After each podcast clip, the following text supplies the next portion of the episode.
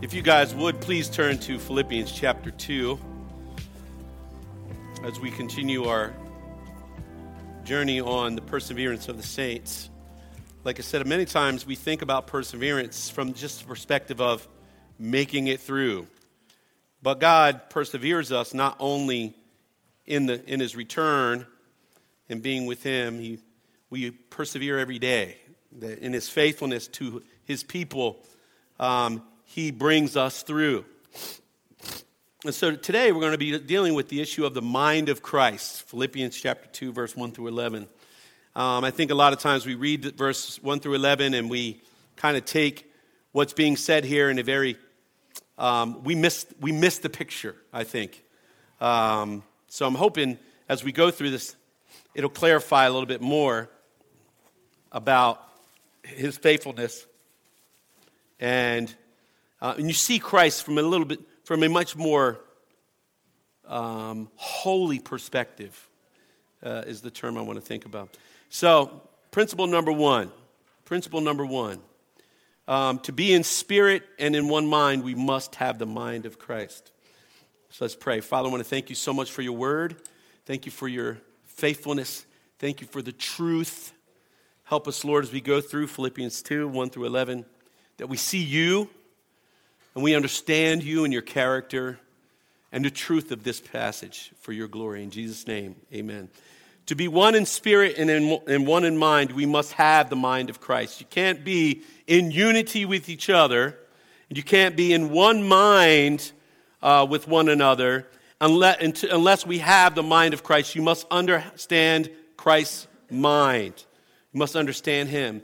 Encouragement, comfort, fellowship, affection, and sympathy, sympathy must come from being united and having the mind of Christ.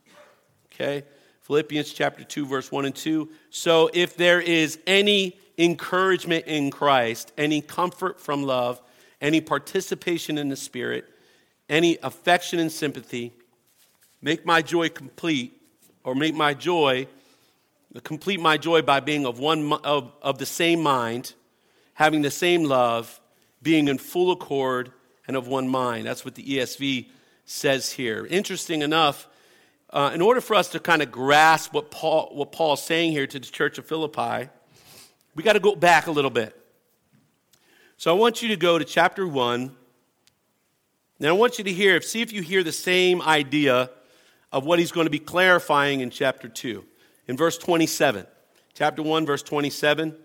Only let your manner of life be worthy of the gospel of Christ, so that whether I come and whether I come and see you or am absent, I may hear of I may hear of you that you are standing firm in one spirit with one mind striving side by side for the faith of the gospel and not frightened in anything by your opponents this is a clear sign to them that they're of their destruction but of your salvation and that from God for it has been granted to you that for the sake of Christ, you should not only believe in him, but also suffer for his sake. Engaged in the same conflict that, I, that, you, that you saw I had, and now here that I still have. So if there is any encouragement in Christ, any comfort from love, any participation in the Spirit, any affection and sympathy, complete my joy by being of the same mind, having the same love being in full accord and of one mind. Do you see why he would continue this conversation? He's really just repeating again, verse 27, that if we are living in a life that is in a manner worthy of the gospel of Christ, when he comes, he wants to make sure that they are in one spirit, with one mind, striving side by side for the faith of the gospel. So, if there is any encouragement in Christ and any comfort from love and any participation in the Spirit, any affection and sympathy for our suffering, then complete my joy by being of the same mind, having the same love, being in full accord and of one mind. Do you see the, you see the thought here?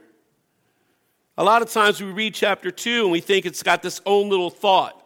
No, he's just carrying on a thought that he's, he's saying if we're going to suffer, let us do it with joy. Let us, let us have the attitude that Christ had. And he clarifies this in, verse, in verses um, 5 all the way to the end of, of, all the way down to 11. So I want you to hear something here. This whole idea of being of one mind and being united comes from the same attitude by which Christ had when he was one in oneness with the Father in heaven. That's what he's implying here. I want you to kind of see this. It doesn't mean that Christ stopped being one with the Father and one with the Spirit. He did not stop being one with the Father and one with the Spirit. I and the Father are one. That's what Jesus said. But it's this idea that he was willing to do something in order for him to bring to us what we needed. Desperately needed. Now, so if there's any encouragement in Christ, comfort, participation, affection, and sympathy, he says, complete my joy by being of the same mind. This word mind is the word understanding. That's what this word mind is. This word mind is actually used several times in a couple verses.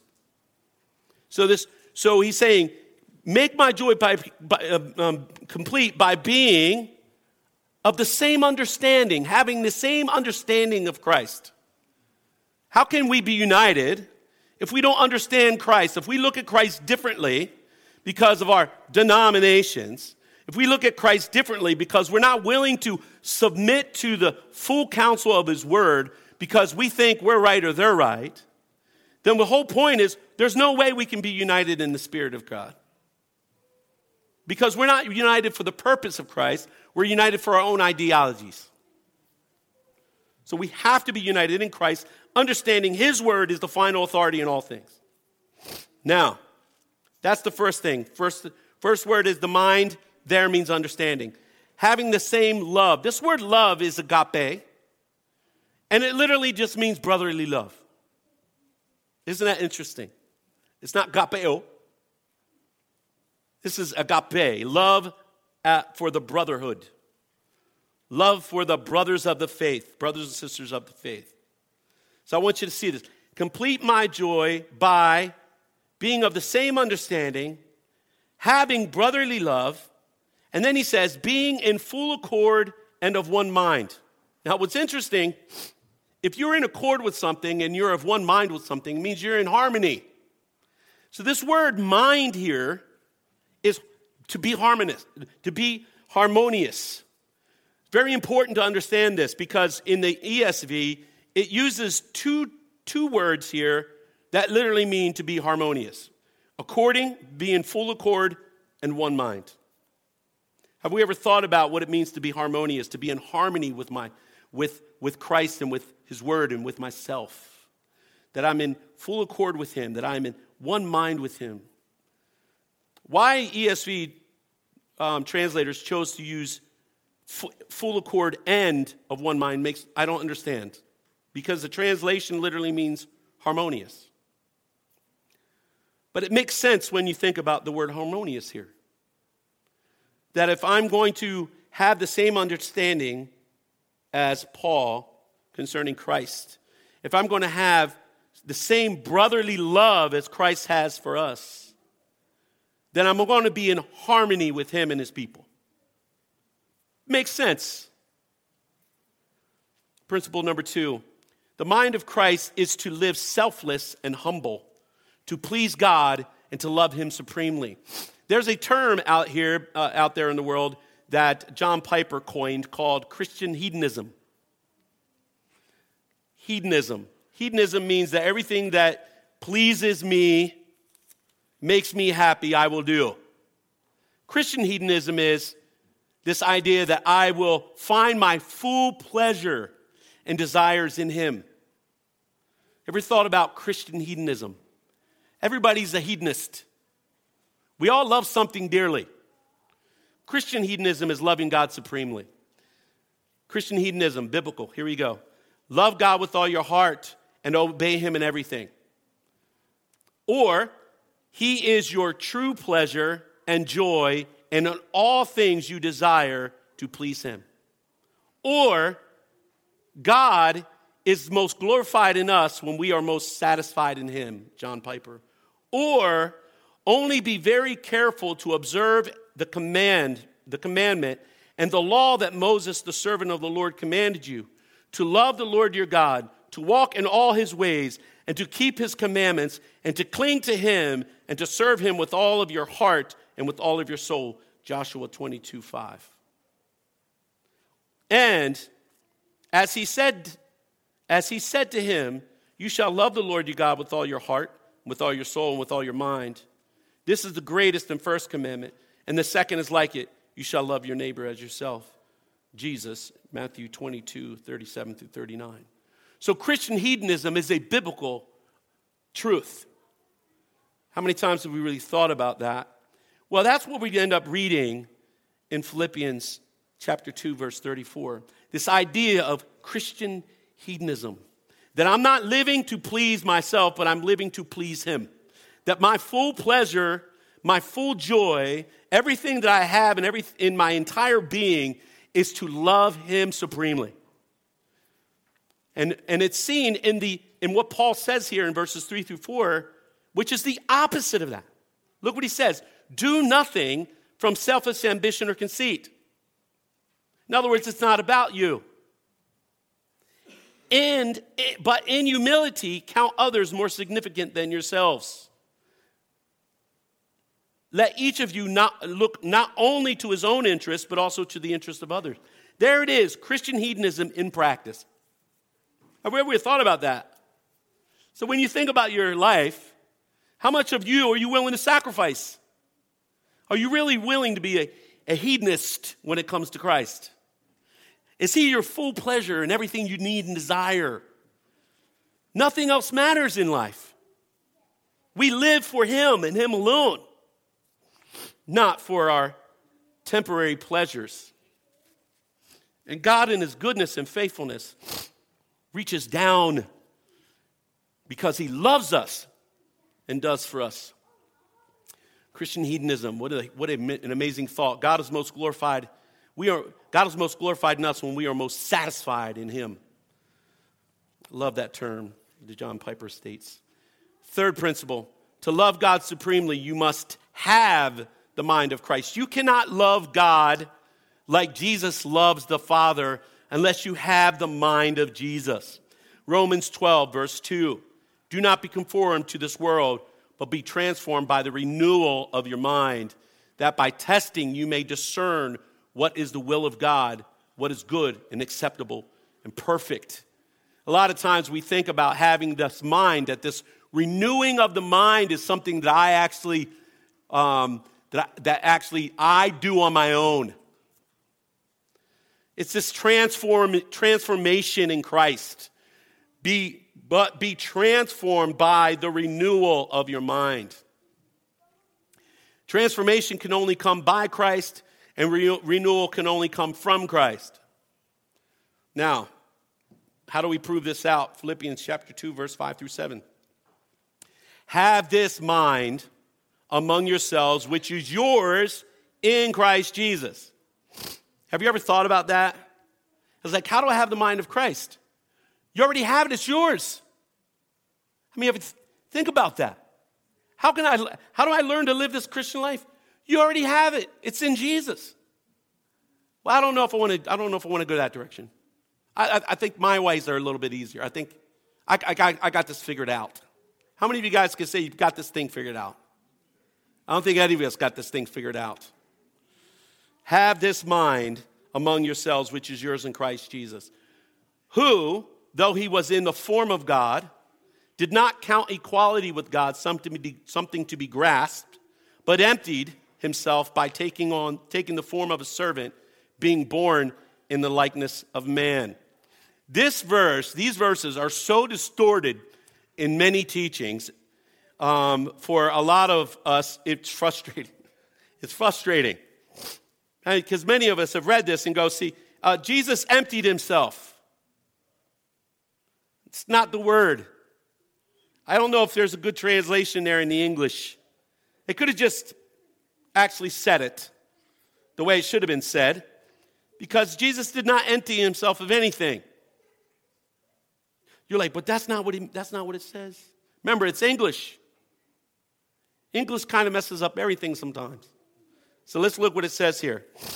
Have this mind, cherish the same views, or strive for.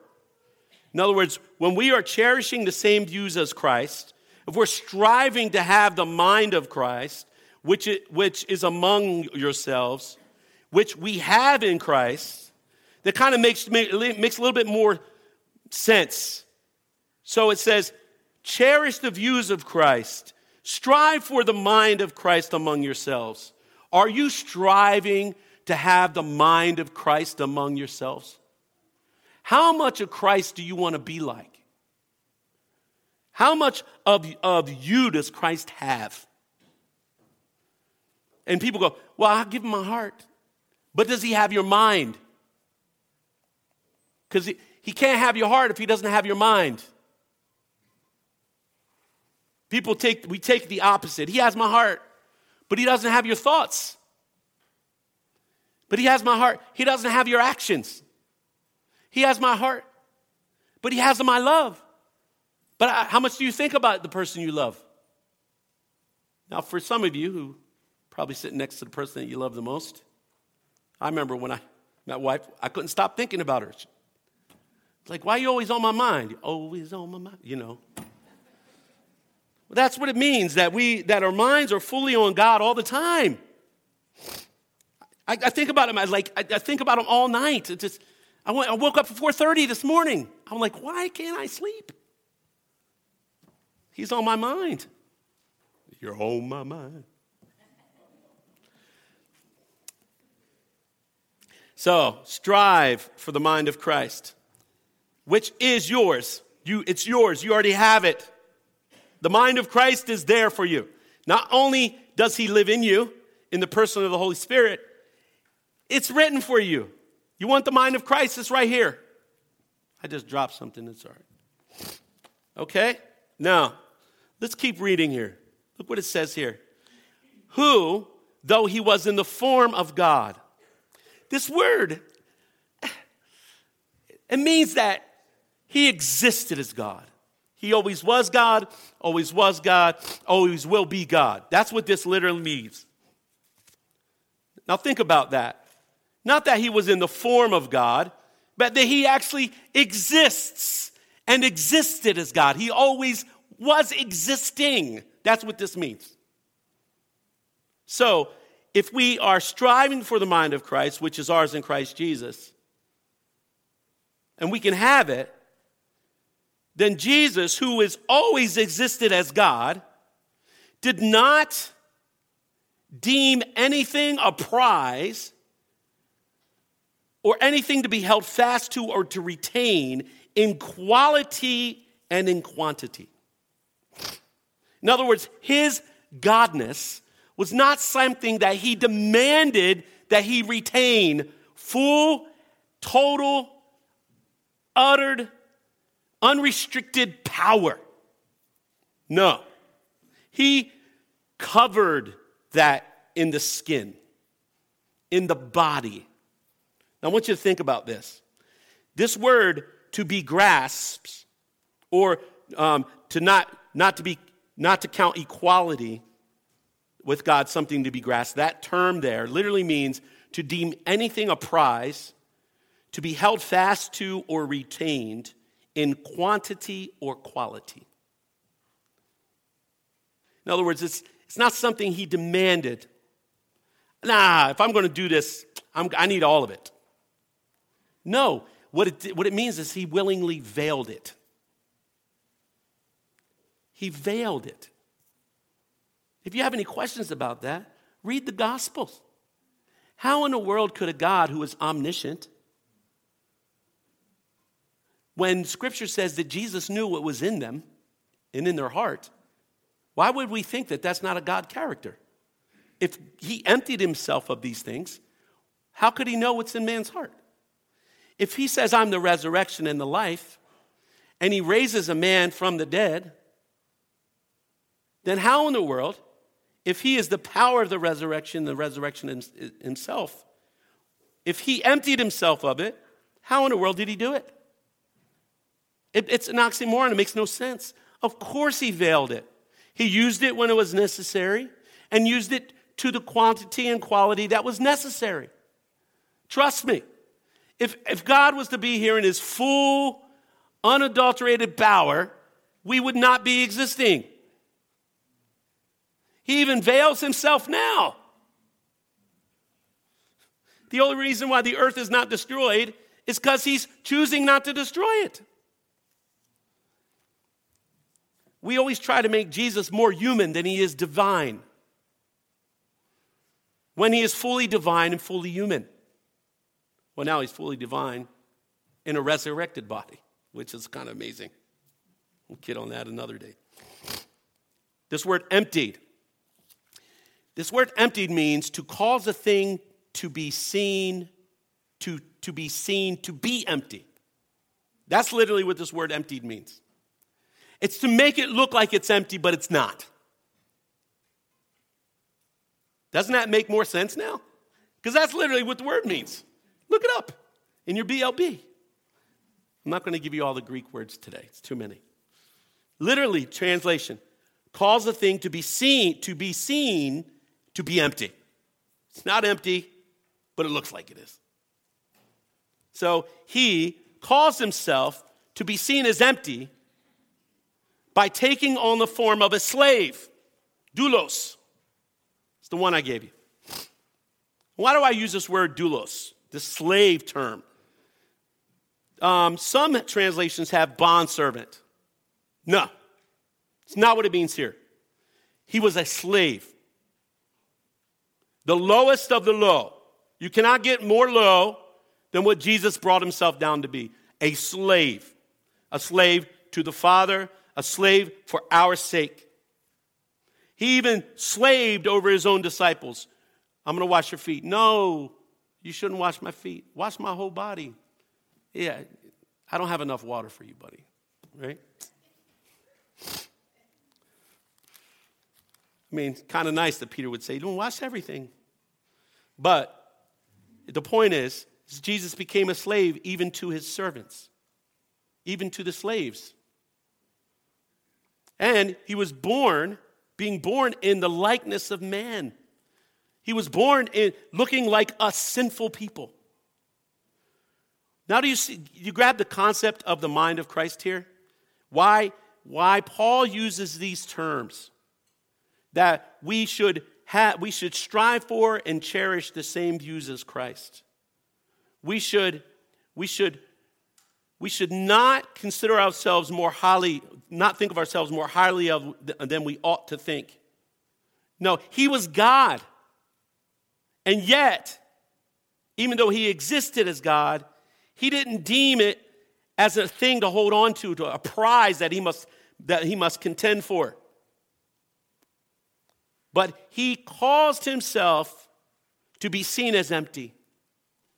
So you didn't really see the divinity of Christ if you were to just walk, watch him walk by you. What you would see in the divinity of Christ is the work of Christ. Jesus says, Judge me by my works. You've seen what I've done, you've seen the divinity. And they still rejected him. Isn't that amazing? Here we go. Fourth principle the mind of, requ- the mind of Christ requires a heart of sacrifice. Romans chapter 12, verse 1. I appeal to you, therefore, brothers, by the mercies of God, to present your bodies as a living sacrifice, holy and acceptable to God, which is your spiritual worship. Isn't that interesting? One of, the, one of the most important Bible verses that you can use to clarify and understand um, Philippians chapter 2, verse 5 through 11, is Romans 1 and 2. Romans 12, 1 and 2. Romans 12, 1 and 2. So the first part you see here is the sacrifice, the mind of Christ, having, having this understanding that I must die to myself, I must be transformed and changed. And my transformation and change by the renewing of my, my mind is to have the mind of Jesus, is to strive for those things. And if I have the mind of Christ, then my heart should be sacrificed. I should sacrifice everything that I have. Philippians chapter 2 verse 8. And being found in human form, he humbled himself by becoming obedient to the point of death, even death on the cross. If God of all creation put on flesh to die, how much more should you die? Not for me, but for him. How much are you willing to sacrifice on the altar as a living sacrifice every day? That you're, that you're literally alive and walking and well. What are you willing to give, surrender for Christ? If he gave us his all, how much more should you give? That's the point. That's what he's saying here. So I appeal to you, brothers by the mercies of God, to present your bodies as a living sacrifice, holy and acceptable to God, which is your spiritual worship. If Christ did it, why aren't you? I mean, it's pretty simple. What's the scripture say? We must deny ourselves, take up a cross daily, and follow Him.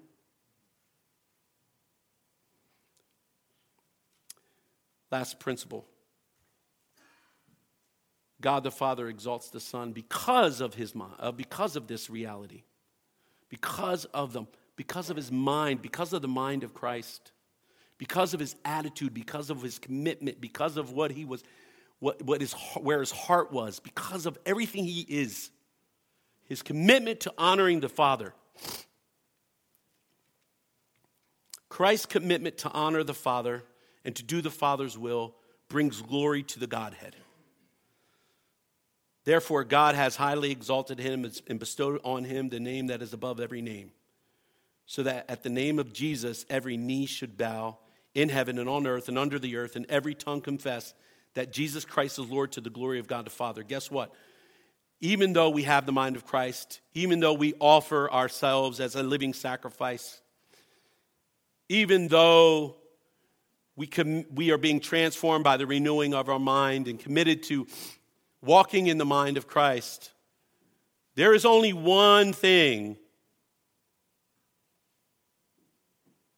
There's only one person, let me say it this way, that deserves this kind of exaltation, and it's not you.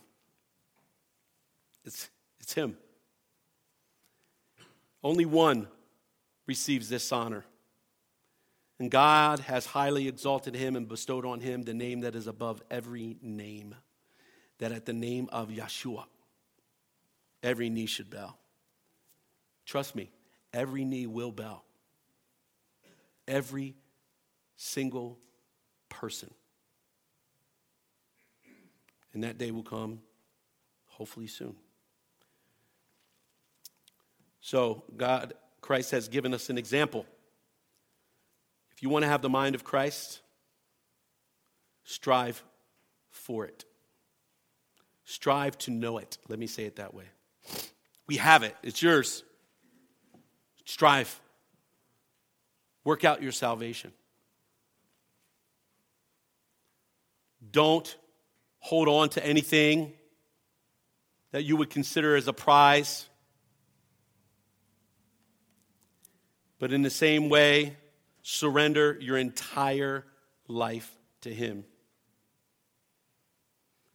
and be a slave as he was. That's the mind of Christ. So I want to leave you with this last thing. So if there's any encouragement in Christ, any comfort from love, any participation in the Spirit, any affection and sympathy, complete my joy by being of the same mind, having the same love, being in full accord and of one mind, be harmonious. Commit your ways to Him.